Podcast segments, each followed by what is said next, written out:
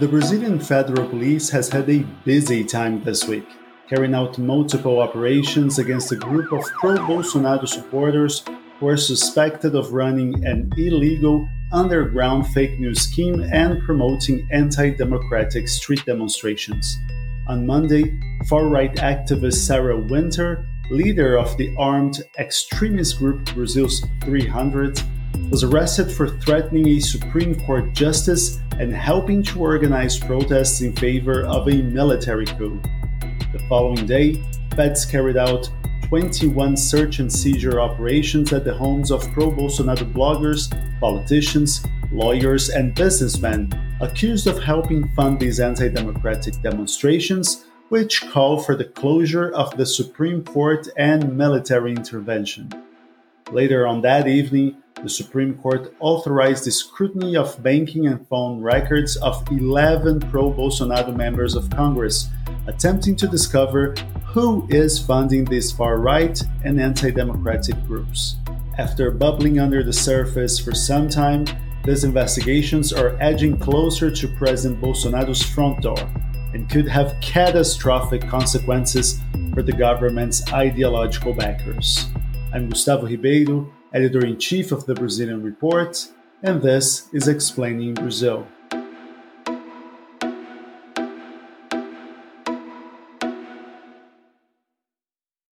Euan Marshall, hello. Hi, Gustavo. Take us through what's going on here and who is investigating who and why. Well, there are two probes underway, um, each with different aims, but in the last couple of weeks they appear to have kind of overlapped targeting some of the same pro Bolsonaro figures. And the first investigation is a Supreme Court inquiry into an alleged fake news ring, and you know that request was opened back in March of last year when the court's justices were being targeted by threats online and there were public demonstrations calling for their impeachment. Um, at the end of last month, the federal police carried out a number of search and seizure operations at the homes and offices of pro Bolsonaro bloggers, YouTubers, politicians, and businessmen. And why is this investigation significant? Well, beyond potentially uncovering a criminal fake news network, the results of this investigation could have very real consequences for President Bolsonaro. Um, there's currently a request pending at the Superior Electoral Court which requests the impeachment of Bolsonaro's 2018 election, claiming that the members of this misinformation ring were involved in creating, spreading, and commissioning fake news during the campaign, which they allege helped him win. Now, electoral prosecutors recently ruled that any evidence obtained in this fake news inquiry may also be used in the impeachment case. So that explains why the president was so outraged by these search and seizure operations. Right, but you mentioned that there's another parallel investigation going on, and that's the one we're interested this week. Uh, could you explain what's going on there? Well, this probe dates back to the end of April after we saw a series of public demonstrations in Brasilia with pro Bolsonaro activists calling for military intervention and the closure of the Supreme Court and Congress. We've covered these demos in previous podcasts, but the Attorney General's office issued a request for the Supreme Court to investigate who was behind these protests and who was funding them, more importantly. And what have they found so far? Well, it took a while for this investigation to really get underway, but it has been blown wide open this week with all of the search and seizure operations and arrests that we mentioned at the beginning of the programme. One of the first big developments was the arrest of far right activist Sara Giromini on Monday. Uh, she's best known in Brazil as Sara Winter. So, we've talked about Sara Winter in previous episodes. For a quick reminder, she's a former member of Ukrainian feminist activist group Femen, who was then pushed out of the movement's Brazilian chapter and made a sharp ideological turn to the far right something of a born again far right extremist, if you will. Yes, yeah, so Sara Winter was behind this armed extremist group uh, called Brazil's 300. Uh, they camped outside of the Supreme Court in Brasilia. They constantly threatened the court's members.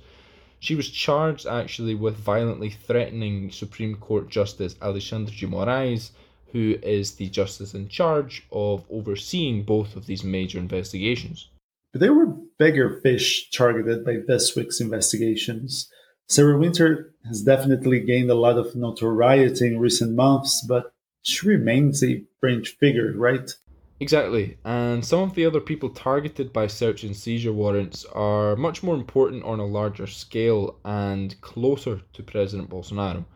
For example, we have Luis Felipe Belmonte, who was a major donor to Bolsonaro's campaign in 2018, and he was also one of the founders of the president's new political party, which is the so called Alliance for Brazil. And there's also Sergio Lima, who is the leading PR guy behind the party.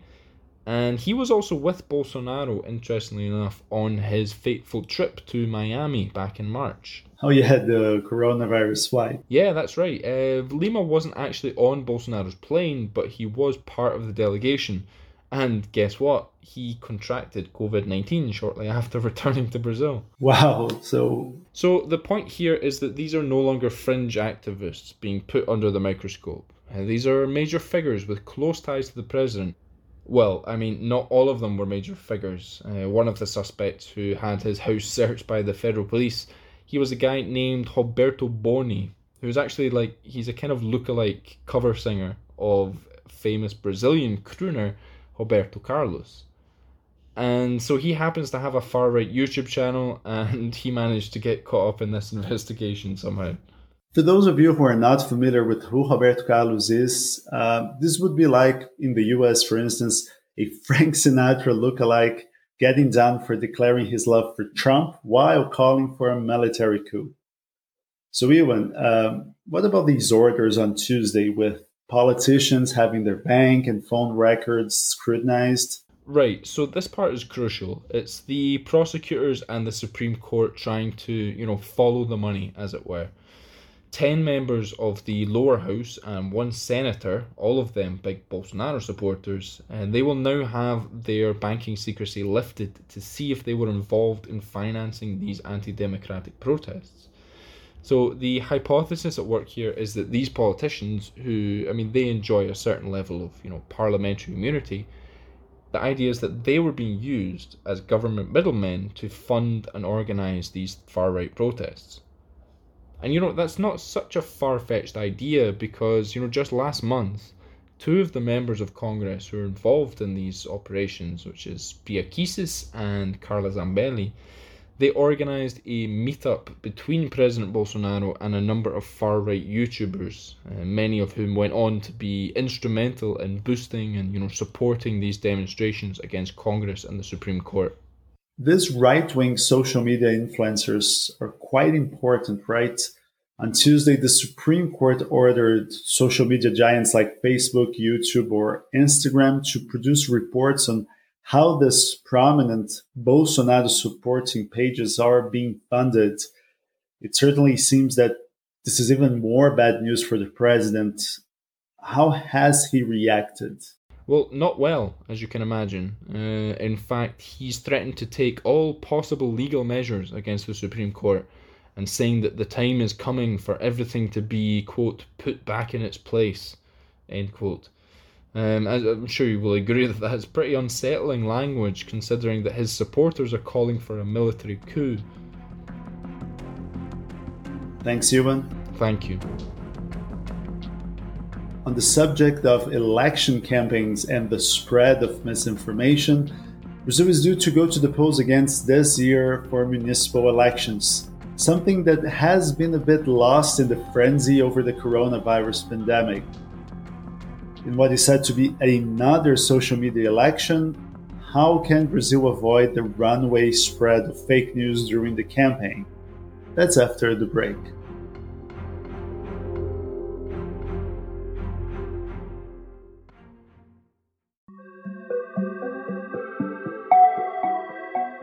Hi, I'm Laura Quirin, co founder of the Brazilian Report. COVID 19 has created a media paradox. Audiences are going up, but for many journalism companies, revenues actually is going down. Some of Brazil's biggest media outlets are trying to cut the salaries of their reporters by up to 70%. Not us. We protect our team because they bring you the best information about Brazil in English. But we do ask you to subscribe to the Brazilian Report, which is the engine of this podcast. There, you will find new in depth content every day, special reports, analytical newsletters. Just go to Brazilian.report slash subscribe. And please stay safe.